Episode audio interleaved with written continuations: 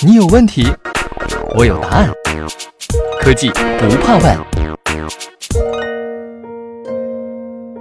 西门子调频一八四七的听众朋友们，大家好，我是小呆哥。今天我们要聊的话题啊，有一点复杂，有一点沉重，那就是人工智能啊、自动化、智能化这些技术，是会缓解未来人口减少、劳动力减少的压力呢，还是会带来失业潮？这个话题有点复杂啊，小呆哥会分两期节目和大家讨论。那第一期呢，我们会看一下历史上的几次工业革命给社会带来的影响。所谓我们通过后视镜观察当下，我们倒着走向未来，了解了历史，才能更好的了解未来。那在下一期节目里啊，我们将结合当下主要的 AI 的技术，来看一下它对我们现在产生了哪些具体的影响。那纵观人类历史啊，其实每次巨大的技术进步都会导致相关行业的失业潮，但是在另一方面呢？技术进步又会产生新的社会需求，从而创造出新的工作岗位，促进就业率的上升。总体的产业结构在技术革新下是不断的动态调整的，形成新的平衡。从二百五十年前第一次工业革命到现在，这个循环周而复始，乐此不疲。今天我们都在讨论的人工智能和自动化浪潮，其实并不特殊，它带来的同样是就业双重效应。也就是短期的替代效应，机器替代高成本的人力，失业率上升；还有长期的补偿效应，社会因为需要产生新的岗位，失业率降低。我们先来看一组数据，感受一下短期的替代效应。在二百年前，英国随着蒸汽动力的纺织机普及，大批的纺织业者被机器抢了工作，失业的人群愤怒地化身为卢德分子，开始打砸机器泄愤。一百年前，美国随着拖拉机、联合收割机和作物种植机的出现和广泛的使用，让接近一半的农民无事可干，无奈之下只能另谋出路。三十年前，还是美国，民用电脑的普及和微软电子表格 Excel 的发布，记账员、会计和出纳的工作职能被现代化软件取代，一大批的财务人员都失业了。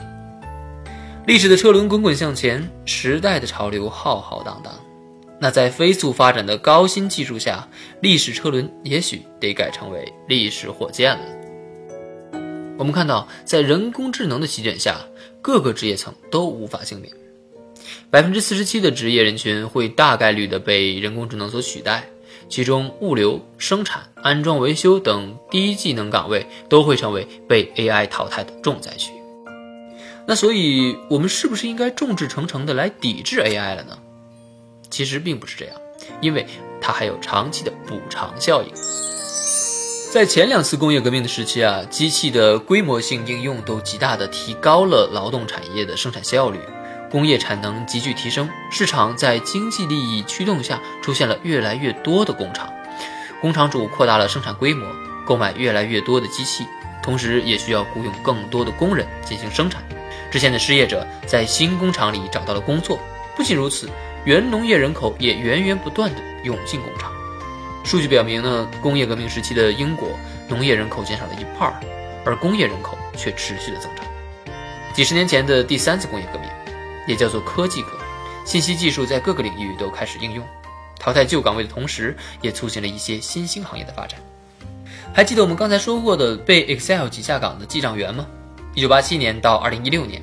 微软的 Excel 抢走了一百万记账员的饭碗，但是呢，它也为金融分析师提供了一百五十万个工作机会。显而易见，电子表格这种变革性技术只会淘汰重复的机械式工种，同时也会创造更能发挥人类主观能动性的岗位。从世界银行发布的美国一九六零到二零零零年就业数据来看啊。科技革命带来的还有三大产业就业比重的重大调整。从1849年到2000年，农业就业比重从百分之六十一降到了百分之二点六，而工业在前两次技术革命下都因为扩大生产的原因，使得就业比重上升。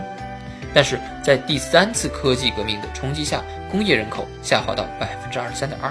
服务业在每次技术革命下都毫不客气地吸收了前两大产业的溢出劳动力，从百分之二十二点七增长到了百分之七十四点二。最近五十年，美国的总人口从二点零二亿增长到了三点二七亿，失业率也在上月达到了历史新低百分之三点五。不难发现，技术的革新会逐渐淘汰掉机械式、重复性。非人性化的工作岗位，同时产生更多需要创造力的岗位。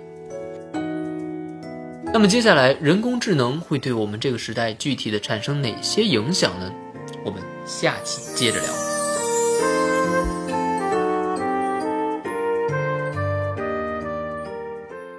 西门子，博大精深，同心致远。